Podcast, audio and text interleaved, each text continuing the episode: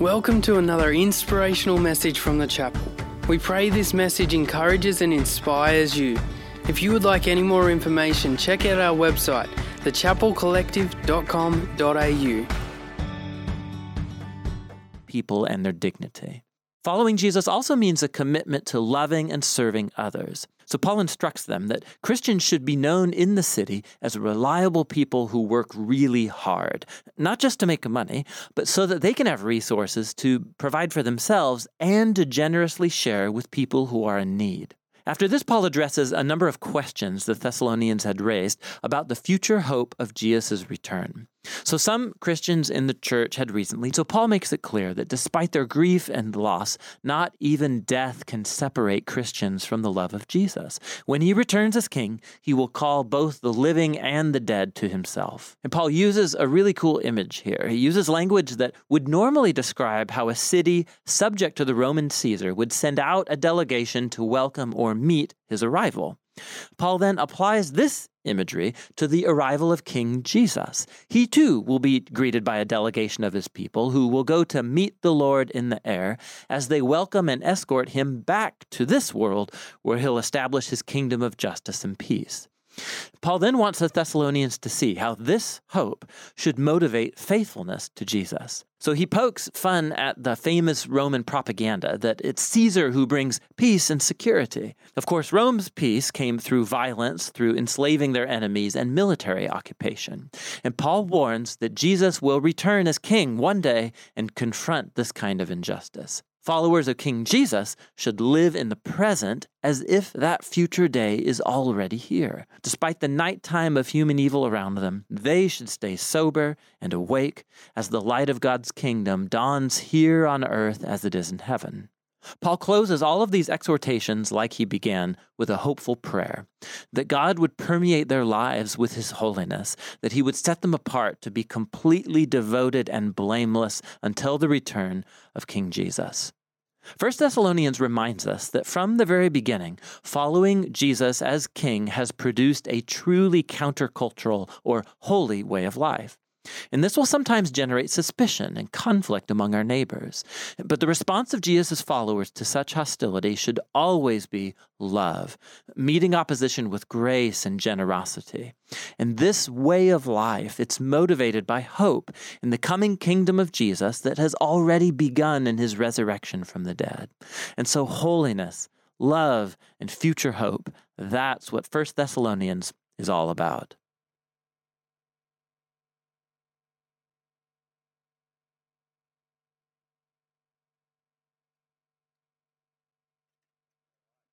So, for today, we're going to do a, a bar stool chat, uh, we being Phoebe and I. You're waiting to be announced, were you? I am. Were you waiting for like a wrestler coming in with I'm waiting entry for music? everyone to be distracted by watching you try and get onto the stool so they don't watch me try and get onto the stool. Really? Short Okay. people getting onto stools. These ones are nice and low, actually. I didn't wear a skirt today. I thought about that. So, kilt. That's right. So, we have had um, eight chapters of Thessalonians, one and two Thessalonians, over the last couple of weeks. And um, we have finished that just before Easter, but we wanted to do a bit of a wrap up now. So, um, we were just going to have a bit of a chat, you and I, and people are going to listen. And we are going to also take some questions. So, what we're going to do is, as you know, we do going deeper and going forward, two sermons in the 8:30. Um, we've just watched that video for 1 Thessalonians. What about 2 Thessalonians? We'll do that at the point where we think that you're sick of hearing about from us. Um, so we'll do a couple of minutes in uh, in First Thessalonians, and then we'll get into the video, and then we'll do two Thessalonians. Um, now, I've done a rat test, just so you know. I sound awful. I don't have COVID. I don't have emphysema, but we're going to get through it okay. Um, and you have had a big night up at the hospital, being called in. So we'll see how we get through this. Um, but anyway, so we will get into uh, a little bit. There should be a slide that goes up and with a number to text. It's not the coffee phone, by the way. So if you if you want a coffee, don't text that number. Um, that's my number. And um, if you want to send a question through, that would be fantastic.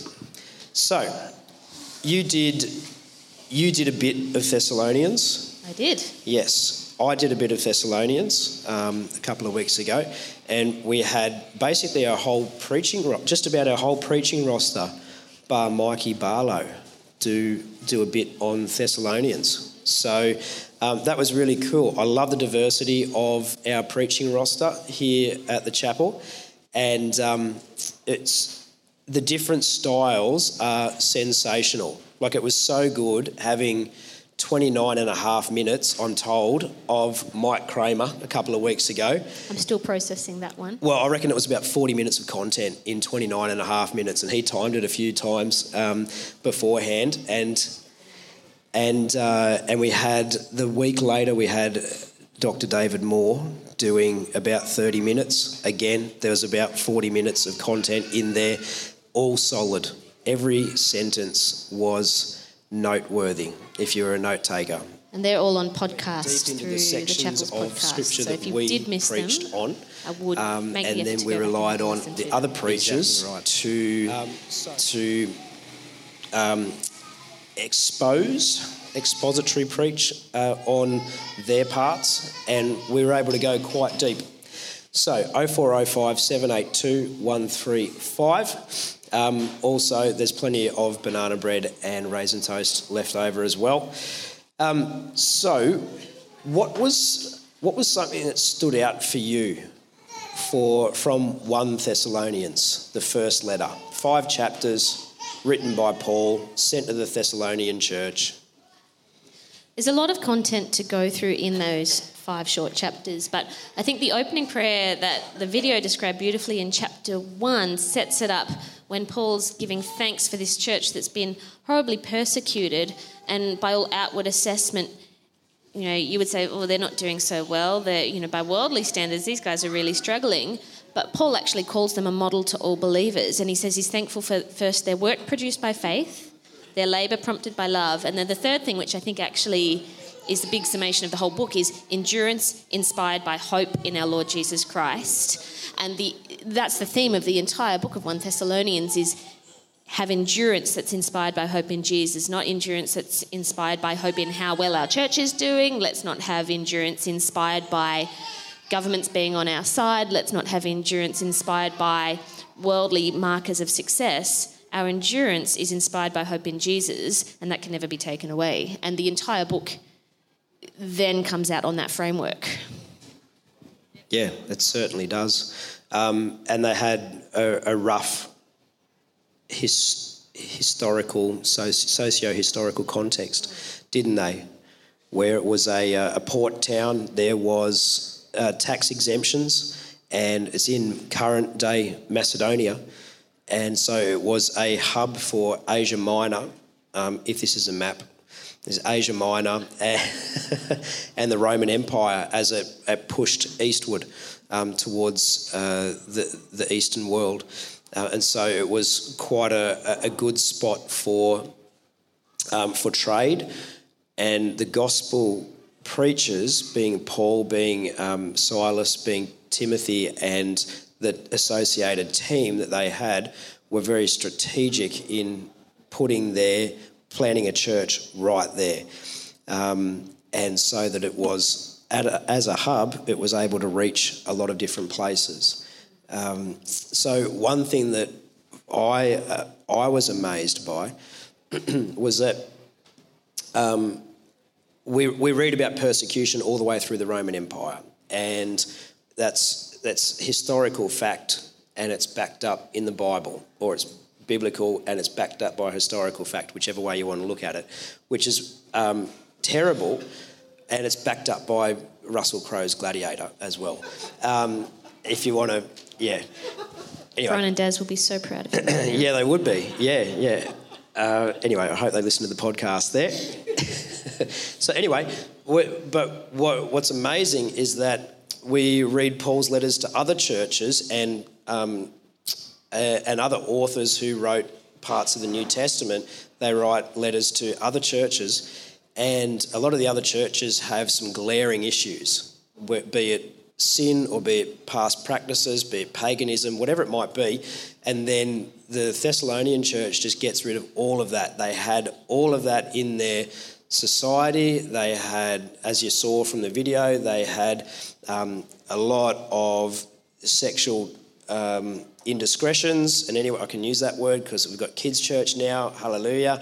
And they had just a lot of pagan practices, a lot of Eastern religion coming in because it's a hub. Um, they just it's a cultural melting pot. Um, a lot of what we're seeing today in our societies in the Western world. Um, but they overcame that. They overcame that through faith, through conviction, and it was a church plant that lasted three weeks with Paul and Silas, who were there and they got driven out of the city. So just the strength there is phenomenal. The, the, the, the joy of their salvation and the power of their salvation was enough to keep them going. And I just found that phenomenal. I think one thing that really struck me doing a bit of the background reading is that if you want to see the events of what happened around the time of the church being founded in Thessalonica, you read Acts chapter 17, which is a few verses about how Paul and Silas go to Thessalonica, set up the church, face immense persecution, and in less than a month are driven out of the city, for, you know, fleeing for their lives. But if you actually go back the chapter before that, in Acts chapter 16, Paul descri- uh, is described that Paul had a vision of a man from Macedonia begging them to come, begging them to come and bring the gospel. So Paul's actually gone to Thessalonica as an act of obedience to the vision that God's put on his heart. And how disappointing for him, or how confused must he have been when you know he stepped out into what he believes God's called him to do. God's called him to go to Macedonia and plant a church. He does that, and he lasts three weeks before he's driven out of town running for his life from his point of view, it must feel like a total failure at that point. You think a church that's been founded in three weeks can't survive this persecution, can't succeed, can't uh, can't win, but God, but God thanks die case. Um, and so I think it's an encouragement to all of us to say that, you know, we often have times where God puts this vision on our heart. And when I gave my message, I talked about how, um, you know, God can put a vision on your heart that takes a very long time to see fulfilled and to see the fruition of doesn't mean it's not from God, doesn't mean it's not over because it's not over until it's over. And it's the whole principle of 1 Thessalonians is hold on, stand firm, keep going until the end with your faith in Christ. Yeah, and which, as uh, it was the theme that was launched in our church on Vision Sunday back in February, stand firm. And then we, then we go straight into the Thessalonian uh, epistles, which is pretty cool. Um, it, that's probably the best way to sum it up, yeah? Stand firm. Stand firm. Stand firm. Um, so, endurance, the fruit of endurance. So, we've all had to, we've all had circumstances to endure as humans, not just as Christians, but as humans. Everyone does, everyone will. Um, that's just a fact of living in our fallen world. Would you agree? Absolutely. Yeah, some more than others. Some do it better, better than others as well. Some people, um, as the saying goes, have a, a, hard hand dealt to them. Some have a great hand dealt to them. Um, there's a bit of theology behind that, which um, we won't go into unless we really do get a, a text message uh, about that. That's pretty deep diving. I'll just turn my phone on flight mode for that. Um, but anyway, the fruit of endurance. So, uh, Hebrews talks about faith and that's probably the key to endurance in Christ. Yeah, because you've been in church all your life. I've been in church all my life. We've seen on fire Christians totally walk away from God. And I think if you look at the media, they love to portray that too. Absolutely. Falls from graces, cancel culture. Um, it's, it's pretty evident in today's uh, media narrative. So, is faith the antidote to falling away from God? Is faith the foundational cornerstone in keeping your relationship with God alive? I would say it's Can you have several corners? You feel like a building has multiple corners, right? As long as you explain it, you can. But the greatest of these is oh, these three these three things remain: faith, hope, and love. But the greatest of these is love. So I would say faith, hope, and love are the three cornerstones. And I want to circle back a little bit to later in 1 Thessalonians chapter 4 because I think sometimes we get in our head that a faithful life or a sort of a superhero of the faith is, um, you know, we, we, we put our worldly spin on it that it has to look externally impressive, that it has to look shiny, that it has to be, you know, something that um, is worth writing about in great tales. And I've got a grandfather who had two sisters, um, all three of whom would be absolute champions of the faith, the outworking of which looked very different for each of them. One was a missionary in Papua New Guinea for 40 years. She was a gold medalist university student in the 1930s when women didn't go to university. One led a very quiet life. Um, had some health issues and was just a prayerful man who devoted his life to God, leading his family, and impacted the life, lives of every single person he spoke to. And one was a homemaker and a wife, and every single one of these three, you know, two sisters and a brother would have an equally impressive story of faith, and equally high treasure in heaven, but the outworking of that looks very different. But we like to put our worldly slant on what impressive faith looks like, and it doesn't necessarily have to be shiny by world standards. Um, 1 Thessalonians 4, verse 11 and 12 says, Make it your ambition to live a quiet life, mind your own business, and work hard with your hands, just as we told you, so that the daily, your daily life may win the respect of outsiders. And I think that's such a good example of what does faith look like? What does that cornerstone of faith, hope, love look like? It doesn't necessarily look shiny, it doesn't look like a microphone up the front, it doesn't look always um, like we might expect it to look, but a quiet life can actually be storing up great treasure in heaven and be a great cornerstone or foundational life for Christ. Yeah, that's exactly right. Um, and I would uh, add to that, well, it's not really adding, it's more of a side comment, um, that Paul. Paul lived this life so well and modelled it so well. And I'd never really thought about this much as to why he was a tent maker. But as I was doing my research, he became a tent maker because the tools that you needed to become a tent to be a tent maker were quite small. So they were mobile. So you could have a backpack full of your the tools of the craft and you could travel around the Roman Empire plant churches make tents build disciples uh, all in one little backpack or rucksack or saddle for your donkey or whatever it might be. So, uh, so he modelled that he went through all this training under the Rabbi Gamaliel, Gamaliel, which uh, David, that's how you pronounce it, um, which David mentioned in, in his sermon.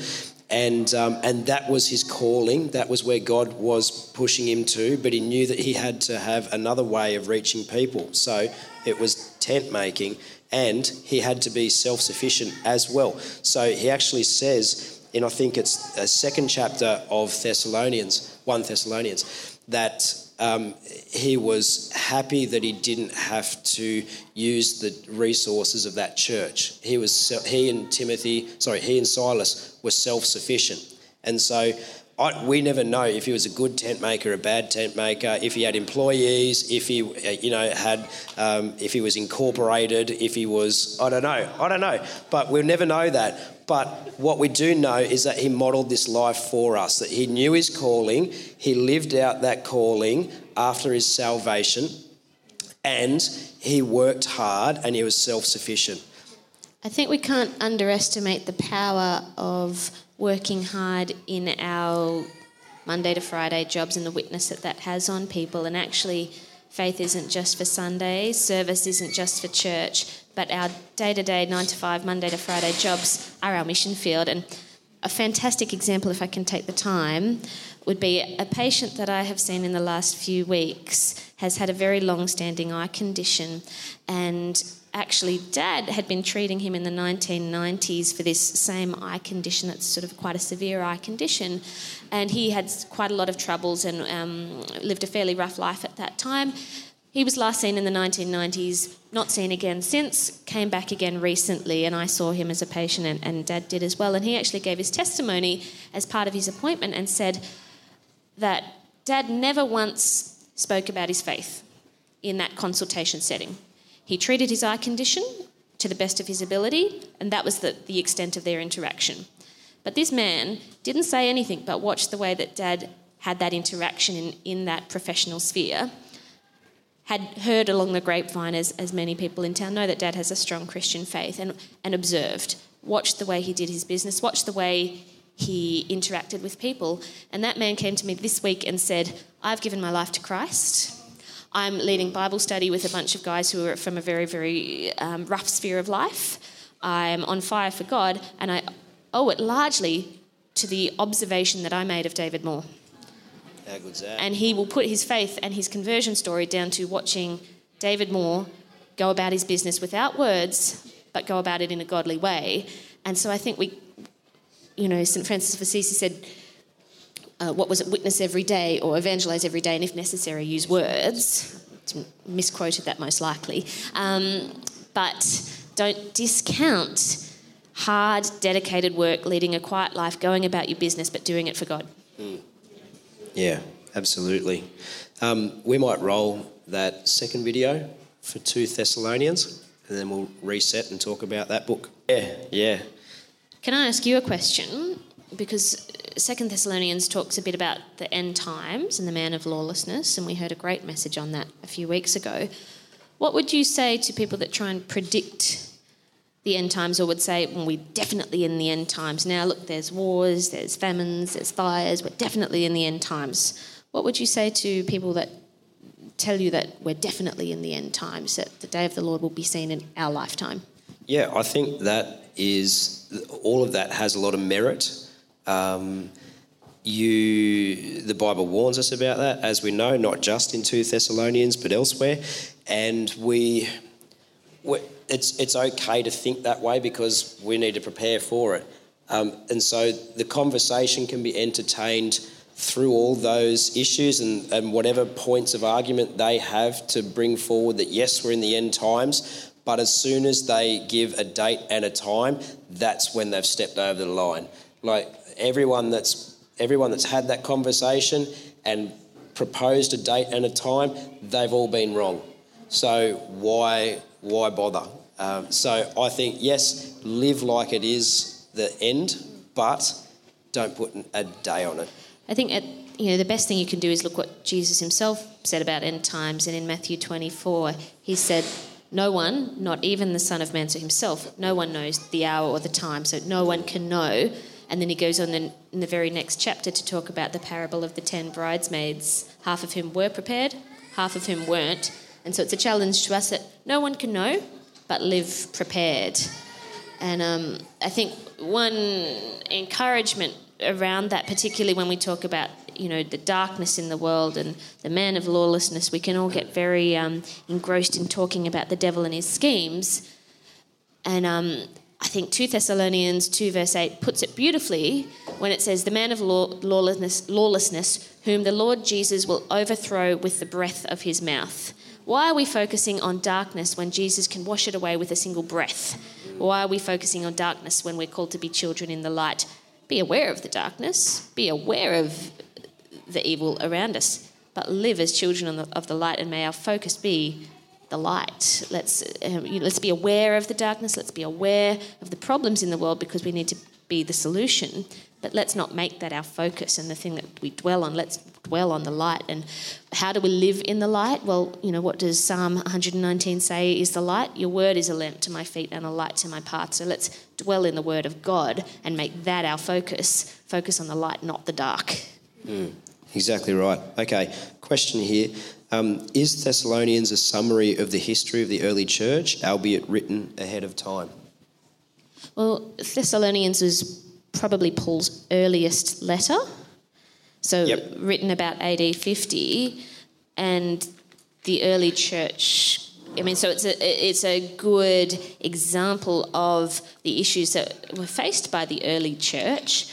But there's a lot of church history beyond AD 50, right up and right up through until Constantine, who um, was the first emperor to convert to Christianity and therefore um, stop this trajectory of persecution. So the persecution of the early church sort of started in the AD 40s escalated into the AD 60s under Emperor Nero, and then perpetuated for about 250 years after that into the 300s AD, when suddenly there was this huge shift. Constantine gave his life to Christ, you know, had a long journey of learning what that meant, which is a topic for another day. But I think Paul is almost prophetic in his discussion around the issues that would be faced by the early church, but it's not a historical um, overview of all churches. Yeah, it's a report card of a good church. and an encouragement for how to face the season that is to come, knowing what we know about what would happen with persecution for the church. Yeah, speaking of seasons to come, you read the uh, statistics of uh, Western populations, particularly in Australia, church attendance is declining. Um, we're seeing more attacks on the Christian church now, uh, not helped by some significant Christians um, who have media profiles. Um, it seems like it's getting harder to be a Christian in Australia. Is this the instructional manual for Christians in Australia in 2022?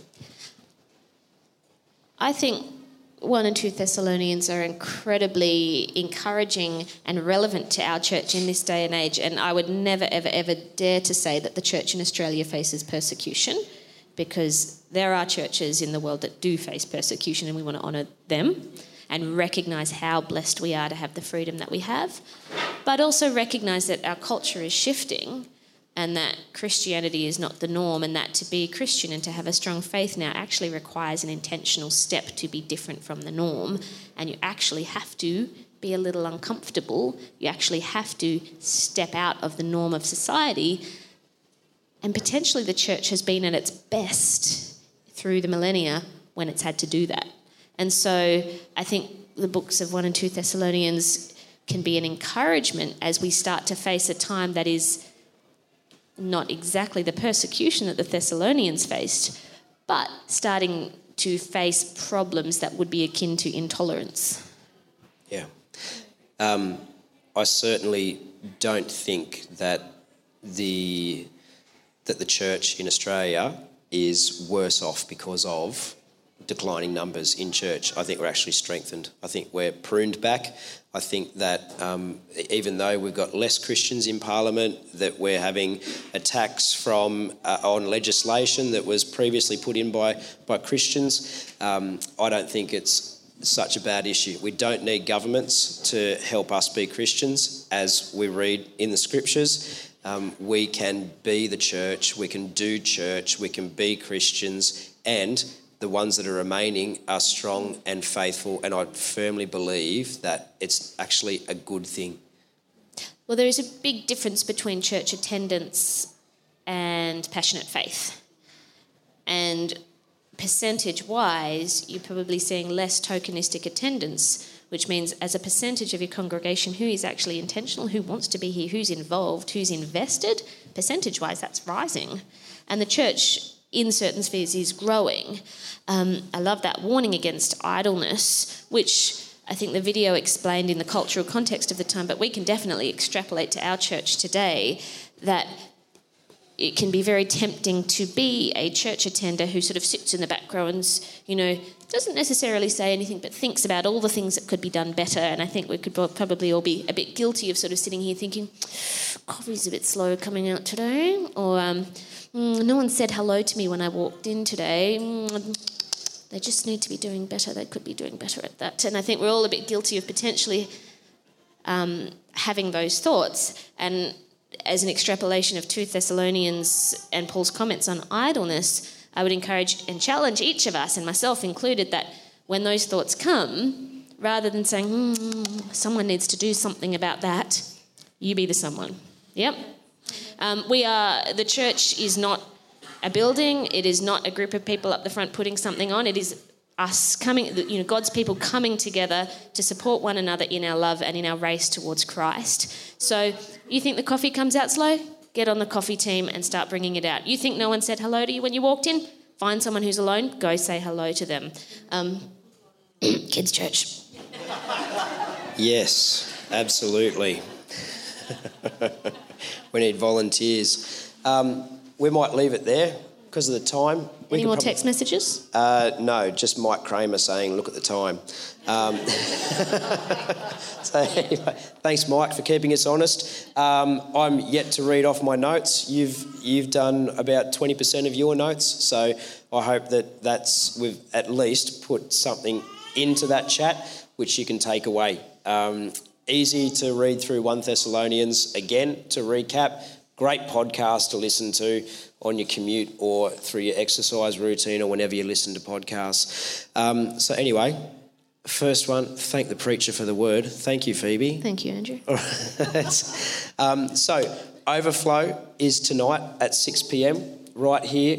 Holy Spirit is going to be moving powerfully, and um, if you can get here, that would be fantastic.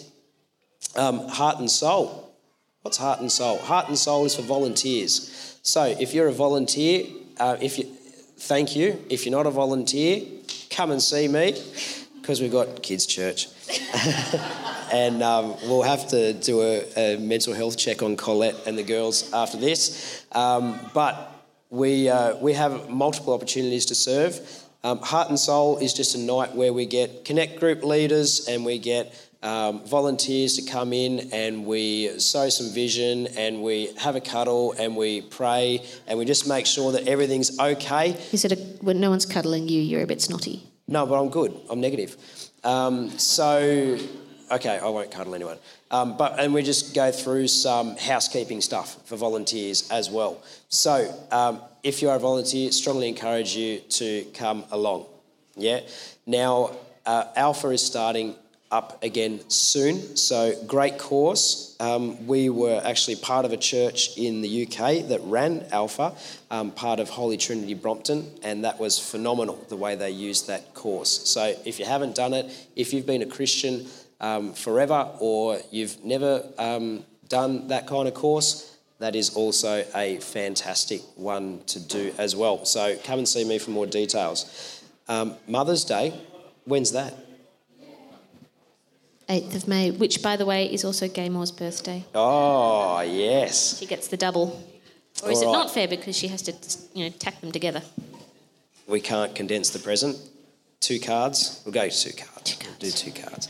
Anyway. Shh, don't tell her. Um, that's 8th of May. So right here. So we've got we've got um, gifts. We're going to bless the mothers and the women in the room. Uh, you don't have to have had a kid, but I think you said before when you were praying for Colette that it takes a village to raise a child. Yeah, um, we believe that every lady here sows into kids, and we want to honour that. Um, so come along for 8th of May. It's going to be very feminine. It's going to be good. We're going to celebrate all the mothers. Um, now, connect groups. If you uh, if you want to be in a connect group, come and see me. We are going to do a bit more of a push for that um, from Heart and Soul. We're appointing the, next Connect Group leaders. If this is something that's stirring on your heart, that would be pretty good too. Speaking of heart stirrings, um, we have, did you guys know that we run Alpha Crucis Bible College at our church? So it's pretty cool.